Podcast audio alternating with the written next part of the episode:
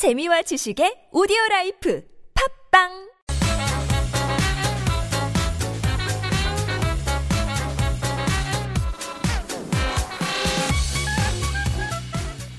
It's time to take a look at our review. 공부를 잘하는 사람들은 항상 빼먹지 않고 하는 말이 있죠.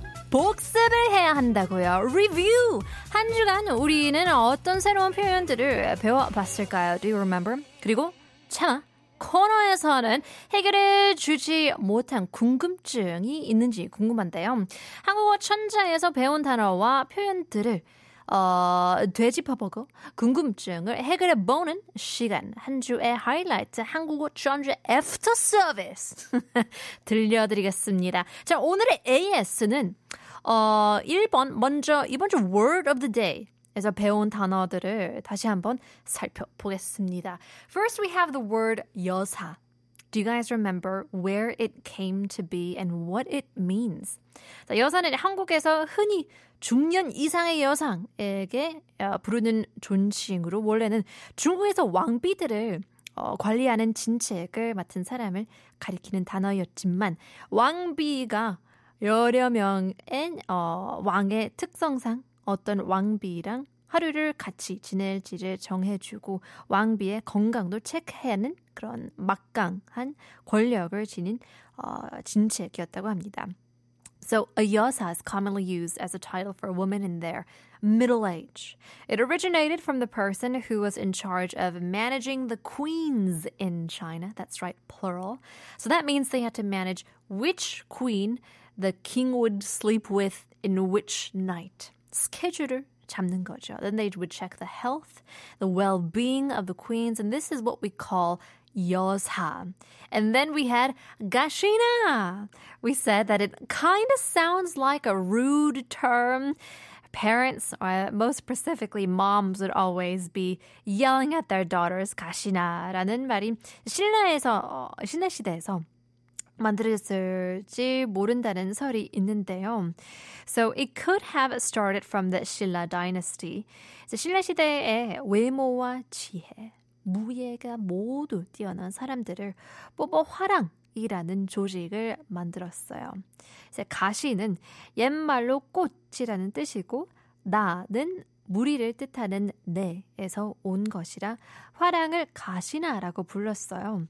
이제 원래 화랑의 지도자는 여자였으나 후에 남자만을 조직이 되면서 가시나는 여자를 부르는 호칭이 되었다고 합니다. So during the Shilla dynasty, they chose young people who were good looking. I mean, they were smart, they were good at fighting. 진짜 엄친아, 엄친딸이었죠. And so this is what we called the group 화랑. Kashi meant flower in the olden terms, and na refers to a group. So hwarang was also called kashina, the group of flowers. Originally, the head of hwarang were women, but as the group became a man-only group, kashina thus became to mean a woman in general. Now we have Mumyong, 무명은 고려시대 어, 무딕점 선생님이 중국에서 몰래 가지고 온 목화꽃에서 나온 실로 만든 천의 종류로 백성들이 따뜻하게 겨울을 나는데 많은 도움을 주셨죠. So 무명, it's not the no name, but we're talking about cotton flower. So Munikjom brought this into Korea from China, helping a lot of people out to survive the cold winter. So 원래 한국말로는 목면이라고 하는데 왕이 문익점에게 이것이 무엇이냐? 라고 물어봤을 때 중국식 발음 그대로 무미엔이라고 답해서 무명이 되었다고 합니다. Originally, 무명 was called 목면 in Korean, but when asked about its name by the king, Munikjom just answered what he heard in China with a Chinese pronunciation, 무미엔, and later that came to 무명. Lots of different ways people have survived and changed uh, the Korean language from all different sources. 양반도 있는데요. 양반은 조선 시대에 있던 신분의 하나로 동쪽에 살던 문반과 이제 서쪽에 살던 무반을 합쳐서 양반이라고 불렀다고 합니다. So if you guys remember, uh, Yangban is the social class that existed during the Joseon dynasty. It's a word that combines the Munban, living in the east, and the Muban, that would live in the west.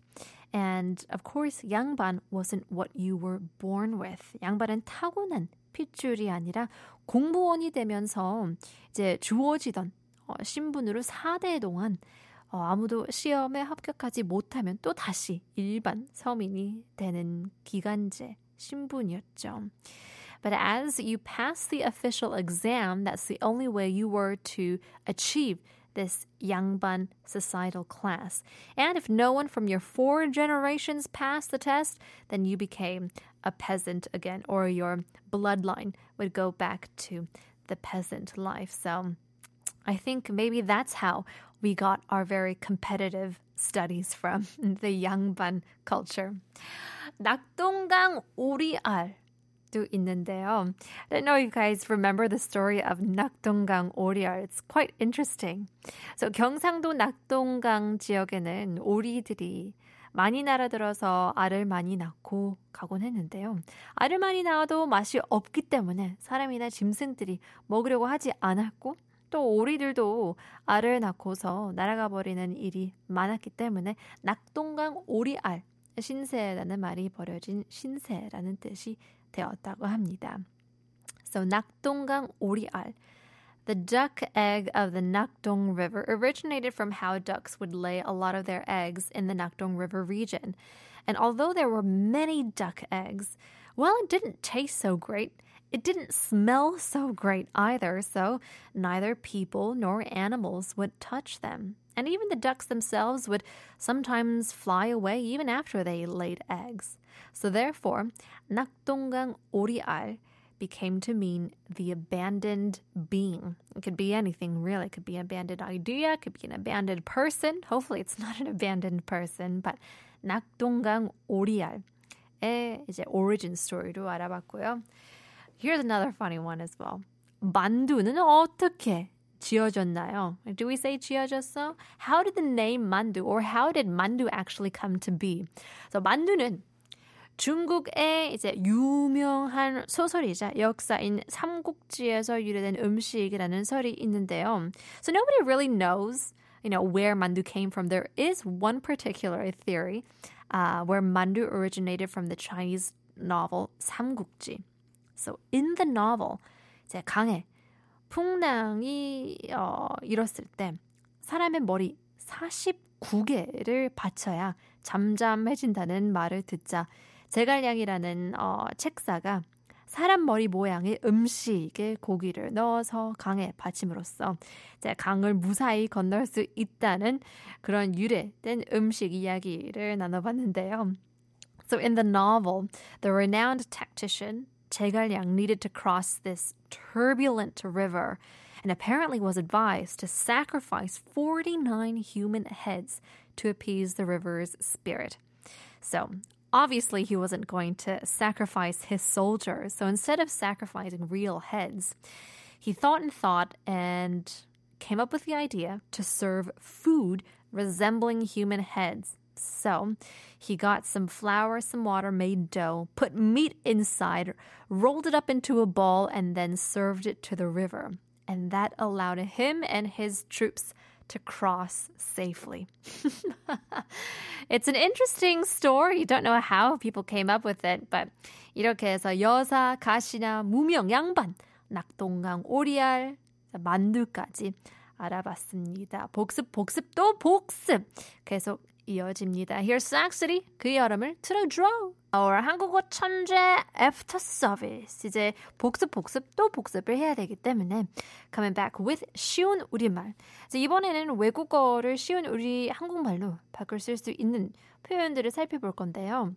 뭐, 마이, 나시, 쪼리라는 말 종종 쓰고 하는데요. 이제 마이는 양복을 뜻하는 가다마이라는 일본어에서 온 말이에요.